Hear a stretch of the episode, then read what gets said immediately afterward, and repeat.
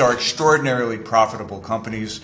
We're talking about companies that generate literally tens of billions of dollars in profits, and they're not sharing them with the writers. They're not sharing them with anybody else in the business either. This interesting uh, word that applies to so many things. It applies to color, it applies to sound, it applies to light, it applies to the feeling of a conversation.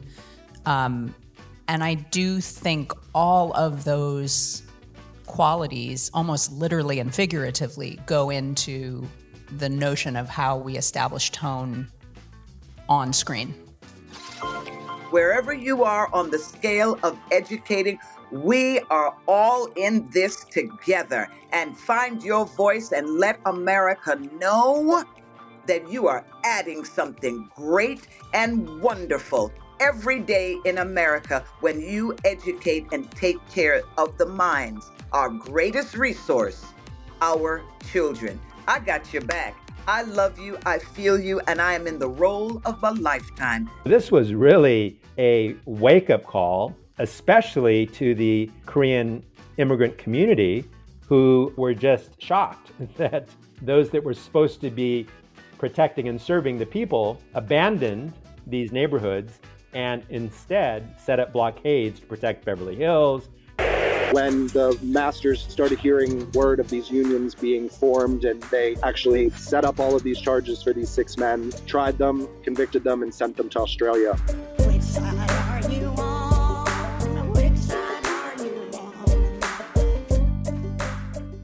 You're listening to the Labor Radio Podcast Weekly. I'm Chris Garlock.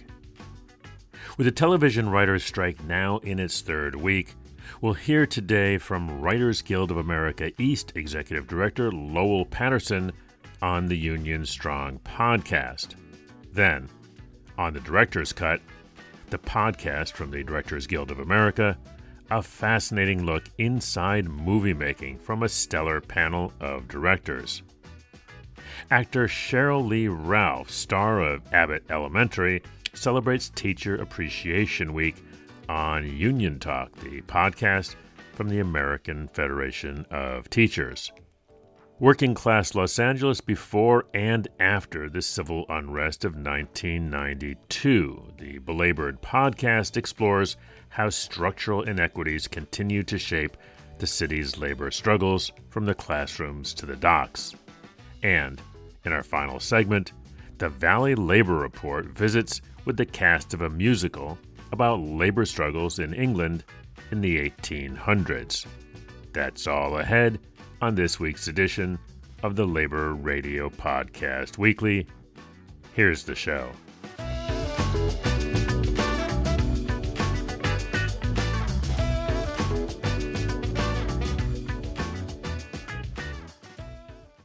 Welcome to the 100th episode of the Union Strong podcast. For the New York State AFL CIO, I'm Darcy Wells, and this is Union Strong. I'm proud. I'm proud. I am proud. I'm proud to be Union Strong. To be Union Strong. To be Union Strong. To be Union Strong. I'm a teacher, and I'm Union Strong. I wouldn't have it any other way.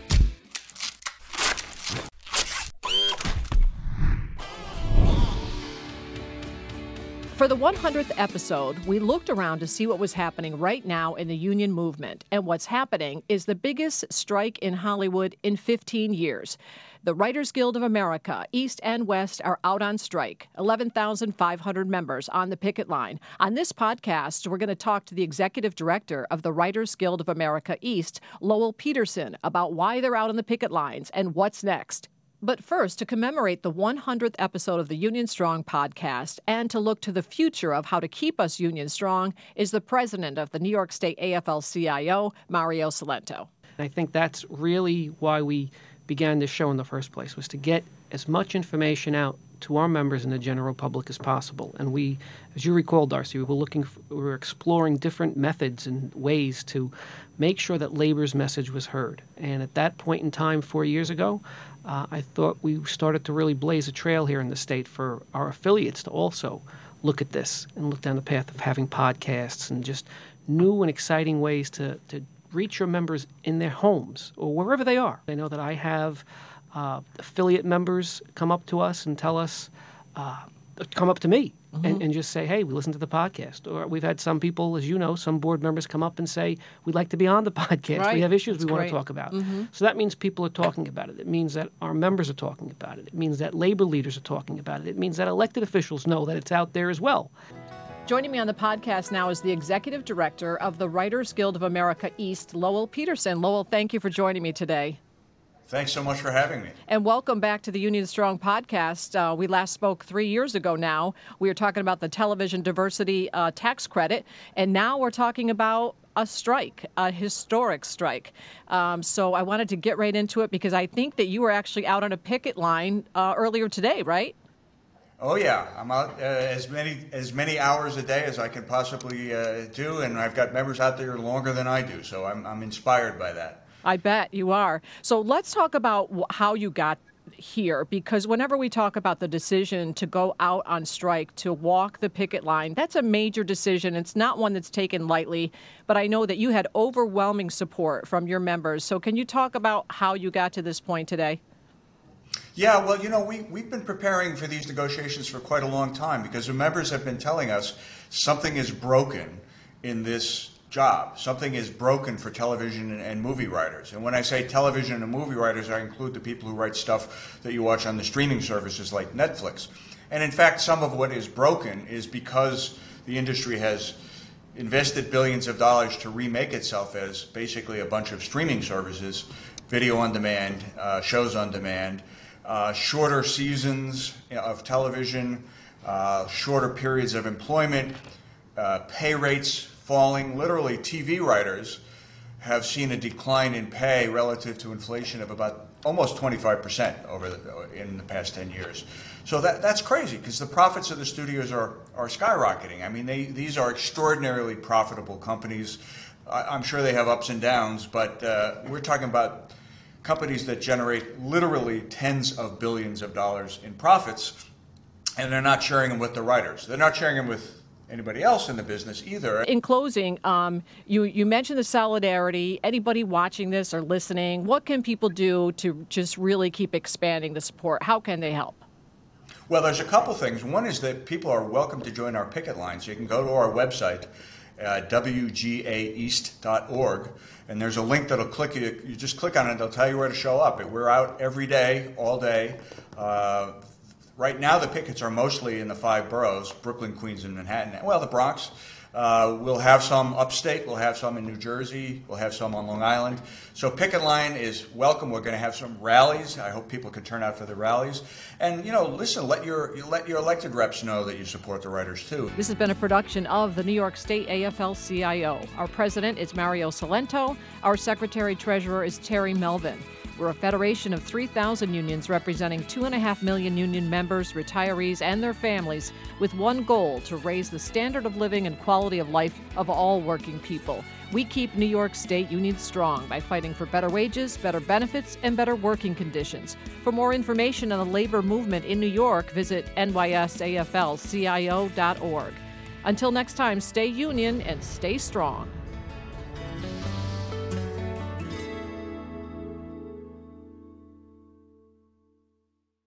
And i started to think like this is the this is the work of life is negotiating the sense of grim comedy and then the sense of what's actually really happening that's so much harder to negotiate and deal with and feel. And i think that's something that funnily enough is a thread in all of our work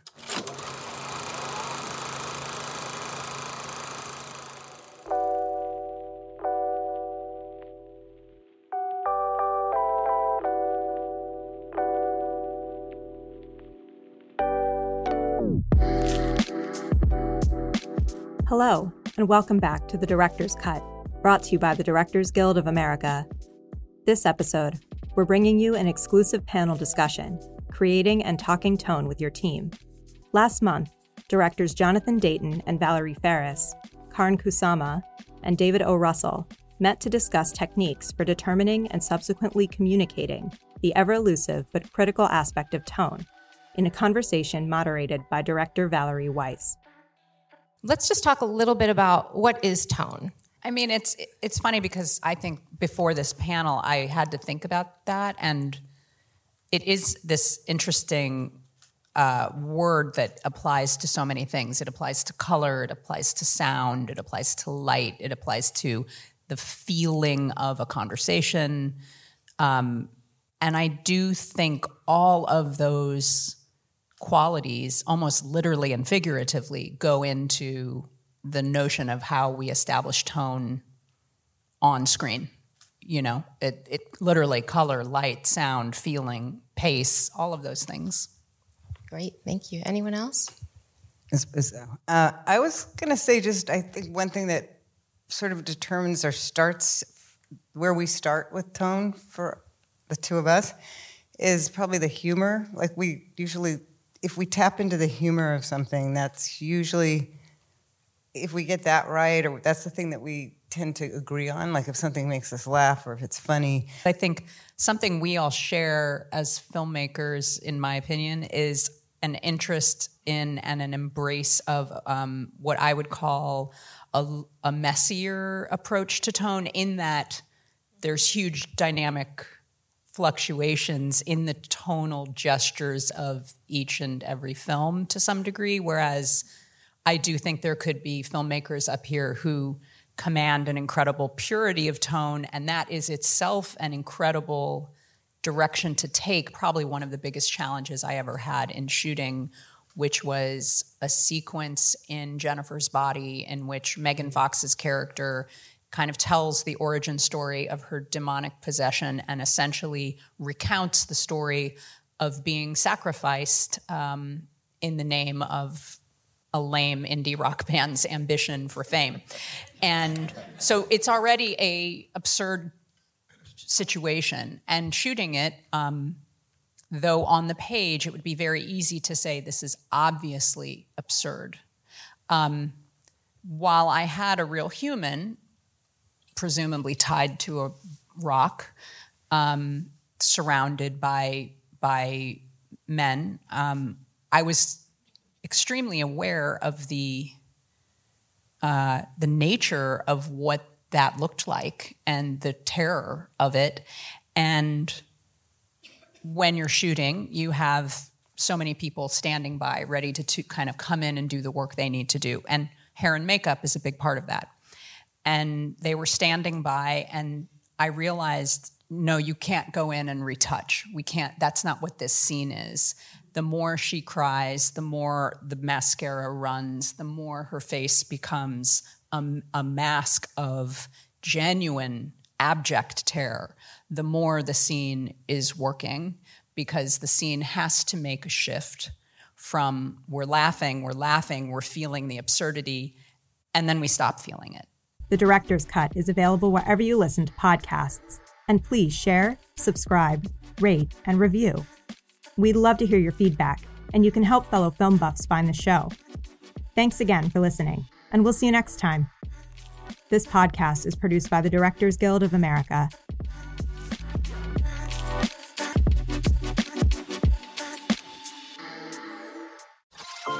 Wherever you are on the scale of educating, you, we are all in this together. And find your voice and let America know that you are adding something great and wonderful every day in America when you educate and take care of the minds, our greatest resource, our children. I got your back. I love you, I feel you, and I am in the role of a lifetime, Mrs. Barbara Howard on Abbott Elementary. I get you. I appreciate you. I thank you.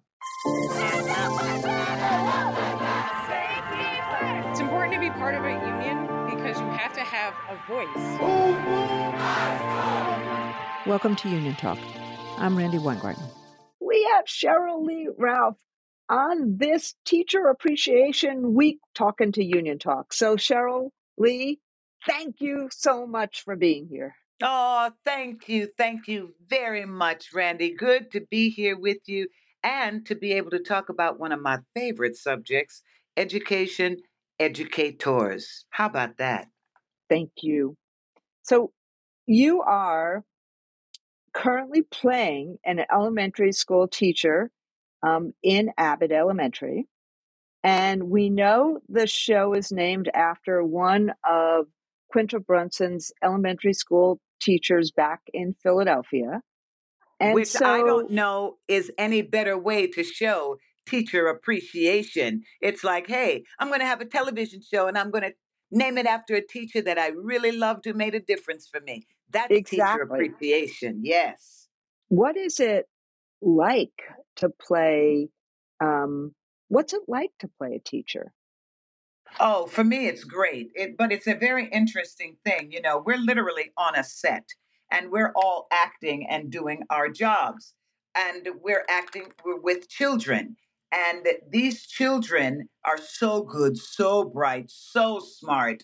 It's wonderful to be around them. You know, they say don't act with animals or children. And in this case, these children are so wonderful. I can't imagine not working with them but the fact that sometimes they think I'm their teacher.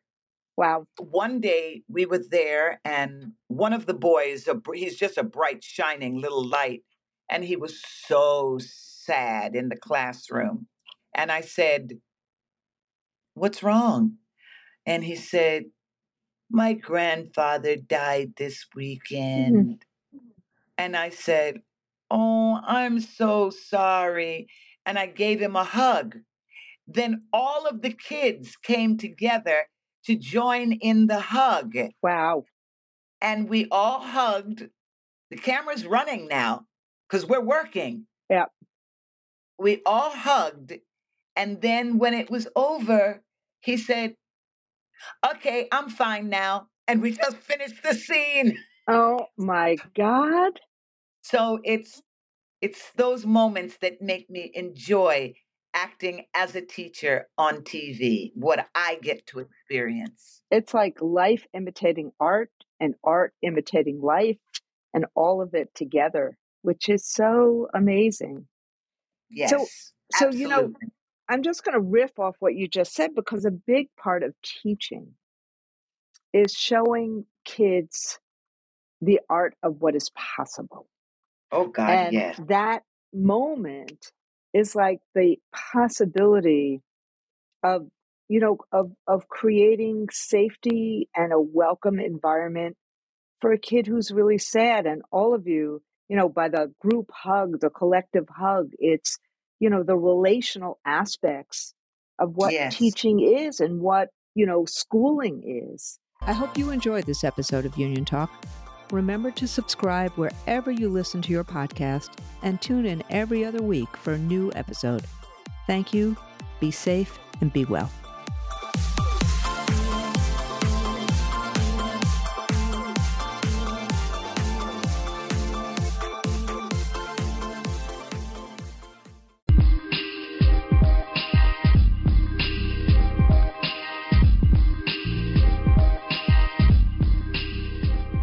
Listening to Dissent Magazine's Belabored podcast, hosted by Sarah Jaffe and Michelle Chen. Hi, Michelle. Hey, Sarah. Welcome to Belabored episode 265. Today, we're taking a deep dive into the last few decades of labor history in Los Angeles and how that built the power that we recently saw on display with a massive strike of school workers, a strike that won some very impressive gains, particularly for the lowest paid in the LA Unified School District. In this episode, we will talk about working class Los Angeles before and after 1992 and how the city's labor movement reflects and grapples with the scars of historical injustice. We revisit the events of 92 with Tobias Higbie, Associate Director of the UCLA Institute for Research on Labor and Employment, and Kent Wong, Director of the UCLA Labor Center, to discuss how the city's structural inequities continue to shape its labor struggles in many sectors, from the classrooms to the docks. Toby Higbie. I'm a historian at UCLA. The 20 years previous to the civil unrest, Los Angeles had undergone an, a remarkable and remarkably negative industrial transformation.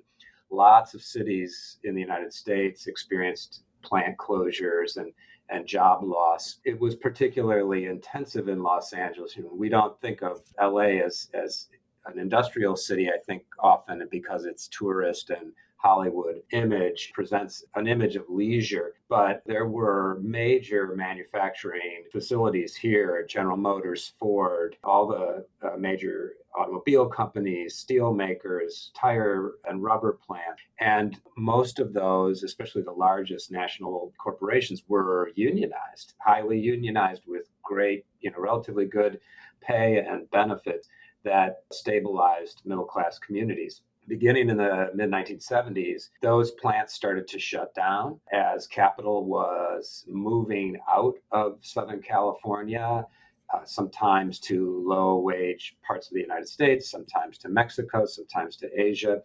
And particularly in the period from 1978 through 88, those 10 years, thousands and thousands of jobs were lost in Los Angeles. And because LA remains, but at that time was especially a highly segregated city, it really mattered where the plants were shutting down. So there were major unionized employers closing down in the heart of the African American community in South Central LA.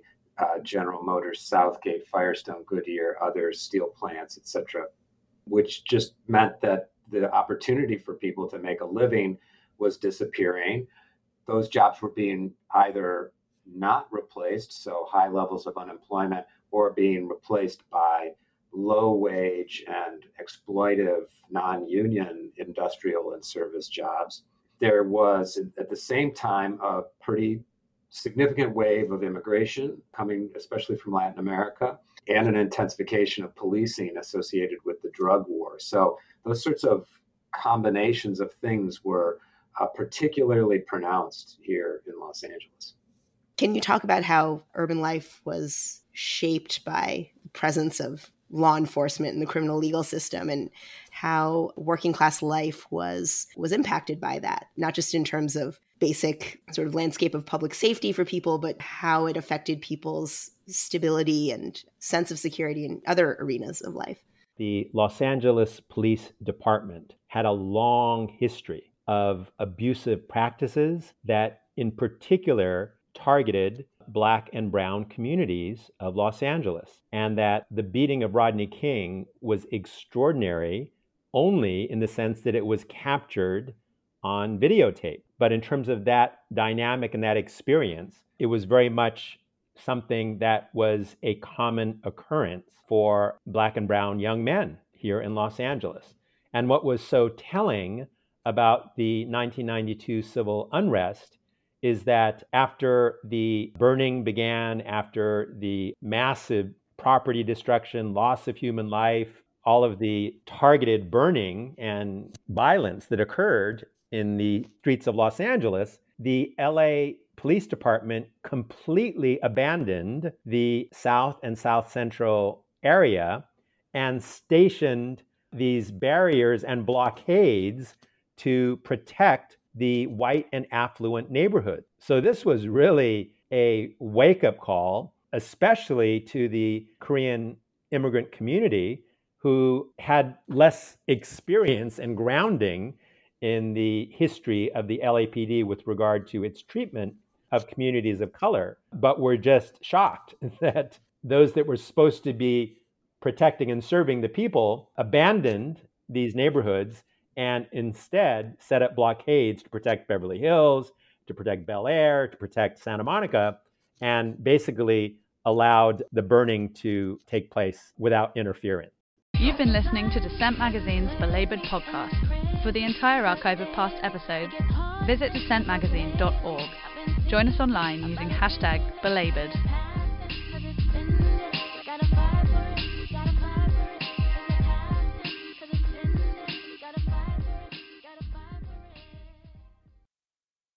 Our final segment this week comes from the Valley Labor Report, a weekly talk show airing Saturdays from 9:30 to 11 a.m. Eastern on WVNN 92.5 FM in Huntsville, Alabama, and from 8 a.m. to 9:30 a.m. Eastern Sundays on WGOL 9:20 a.m. in Russellville, Alabama when the masters started hearing word of these unions being formed, and they actually set up all of these charges for these six men, tried them, convicted them, and sent them to Australia.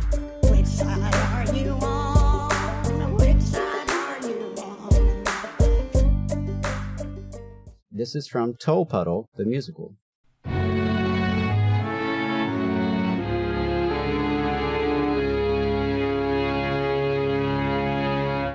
Tolpuddle 6, you stand accused before this court for forcing a secret oath not authorized by law. It is a crime to force an oath that doth purport to keep a man from testifying what he swore. We will be free. Tolpuddle 6, sit down and get used to those chains. We men of the jury are the laws you hope to cheat. No one can help you, only have yourself to blame. We have your friend and Edward Legg here at our feet. We will be free. They knocked on my window round Christmas last. It was Brine and Hammett, that's when they asked if I'd come to Standfield's house to join them both. That's where we swore that oath. Gave me a blindfold so I couldn't look at who made me swear as I kissed the good book. My soul would be plunged to eternity if I broke my secrecy. We will be free. Was it James Loveless that cajoled you in this way? Please take a moment to consider what you say. I think it could have been. Speak for Standfield, Hammett, and Brine, and note how this crime is defined. Is meant to prevent planning mutiny, not this friendly society. I speak for the other three Tolpuddle men you accuse of seditious intent.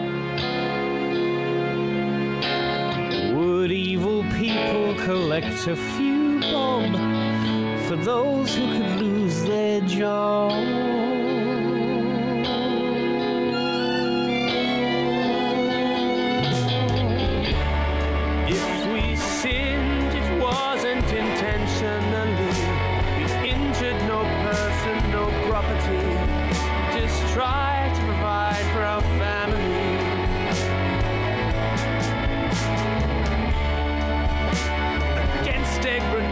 To stop their starvation. Can you prove our intention counters this statement?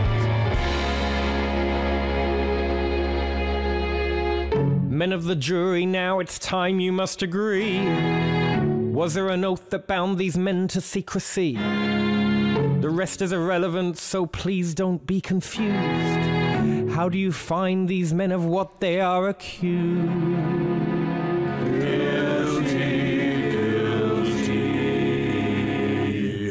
Tolpuddle six, I have considered your defense. That no one was harmed and that you meant no ill intent. But as an example to all other working men, you'll serve seven years of transportation starting hence.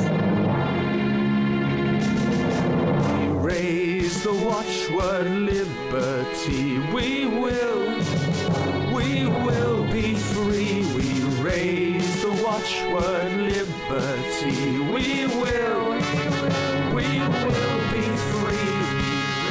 Tolpuddle six, you face a sentence worse than death. If you survive the journey, you'll resent your breath. Be an example to the nation's working men. Those who think to organize will have to think again. Tolpuddle six, you face a sentence worse than death. If you survive the journey, you'll resent your breath. Be an example to the nation's working men. Those who think to organize will have to think again. We raise the watchword liberty. We will, we will be free. I'm Ryan Thornhill. I'm actually a London based director who uh, flew in to work on this project. Um, here in Alabama. I'm also the, the festival director for the Alabama International Fringe Festival, which is happening next weekend and what Tolpuddle is performing as part of. Um, and Tolpuddle tells the story of these six martyrs, the, the, the Puddle martyrs from the south of England, who um, wanted to create a union because they were being treated unfairly by their landowning uh, masters, as they call them. Um, and they wanted to start a union. And, and when the masters started hearing word of these unions being formed and, and things like that, they actually set up all of these charges for these six men, um, tried them, convicted them, and sent them to Australia to work as um, field masters as well as part of the conviction.